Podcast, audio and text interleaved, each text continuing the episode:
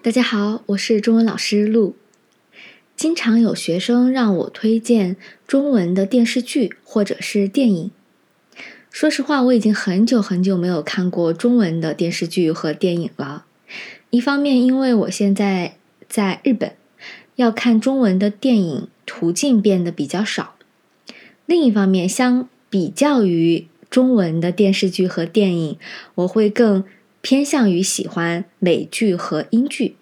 节奏会更快一些，所以每次我都没有办法给出合适的推荐给学生，比较内疚。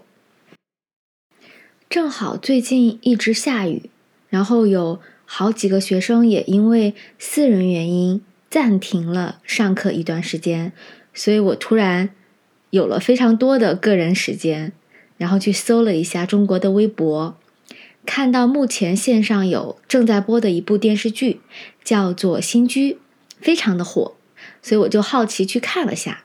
今天就来和大家简单的聊一下这部剧。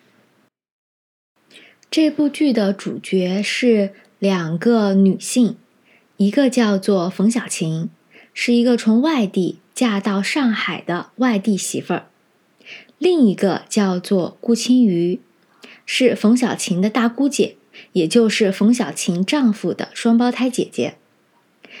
主要讲述了就是两个女人从对立到相互理解的这样一个过程。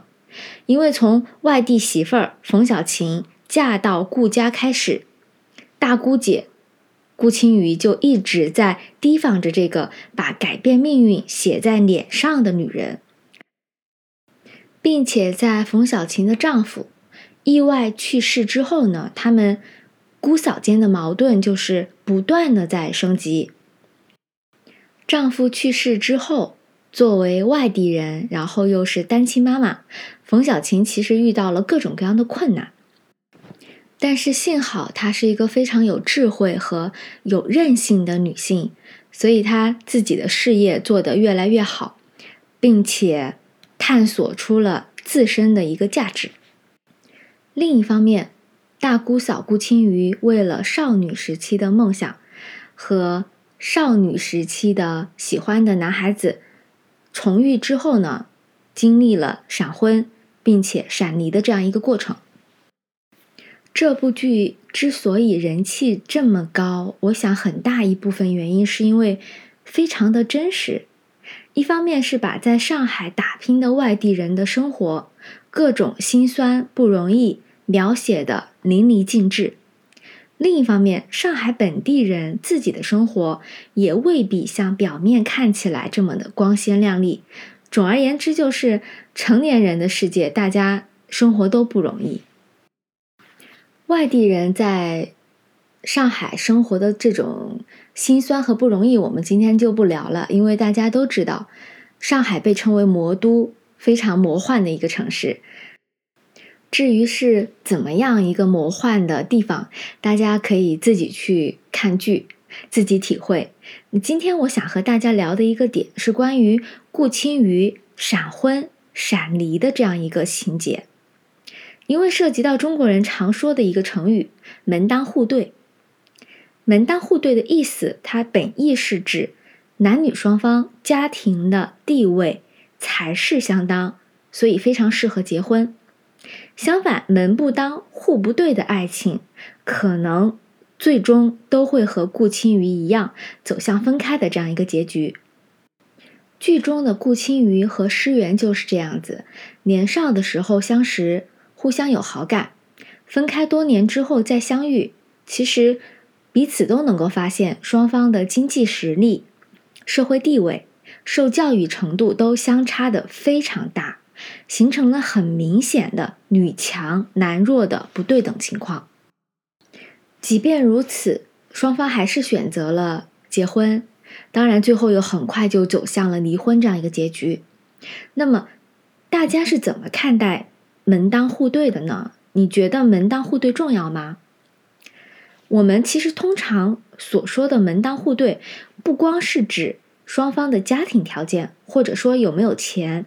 其实还会涉及到双方家庭的教育程度，甚至双方家庭的三观。当然，很多年轻人，包括年轻时候的我，都觉得爱情就是一切了，除了爱情本身，一切都是不重要的，更不要说什么门不当户不对这种事情了。对门当户对是非常嗤之以鼻的一个态度。但是到了我现在这个年纪，再来看门当户对，会觉得这个成语可太有道理了。虽然两个差异巨大的人更容易互相吸引，但如果是真正考虑生活在一起的话，门当户对其实是非常重要的。因为时间越长，生活阅历、见识、教育程度、爱好方面会有非常巨大的一个碰撞。首先，两个人从小的家教不一样，成长轨迹不一样，受的教育不一样的话，那么很可能有很大一部分的可能性，三观也会不一样。其中就包括价值观的不一致。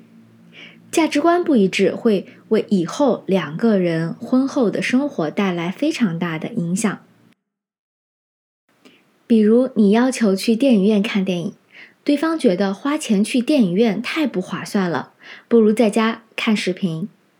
又或者，你觉得节假日、生日、纪念日都要有相互送礼物的这样一个环节，但是对方觉得赚钱不易，不如把这些钱花在子女的一个教育上会更划算。诸如此类的还会有更多，争吵也不会间断的。最后，不要低估了经济在婚姻中的重要性。婚姻中百分之九十以上的矛盾都是由钱引发的，剩下的百分之十也或多或少和钱有一定的关系。一段健康和谐的婚姻，不说双方经济上能完全互相匹配，但至少保证不拖累对方。一方持续性的输出，一方长期处于弱势的话，就会让婚姻的天平慢慢倾斜，直到最后的崩塌。剧中顾青瑜和施源最后离婚的原因，其实也是来自于经济上的严重不对等。嗯，以上就是我个人关于门当户对的这样一个看法，不知道大家有没有其他的看法或者是意见？嗯，如果大家对这部剧感兴趣的话，可以我搜了一下，YouTube 是可以在线观看的，只要在搜索里面搜索它的名字“新居”，就可以观看到全集。我觉得这是一个很好的了解中国现代社会生活的一个。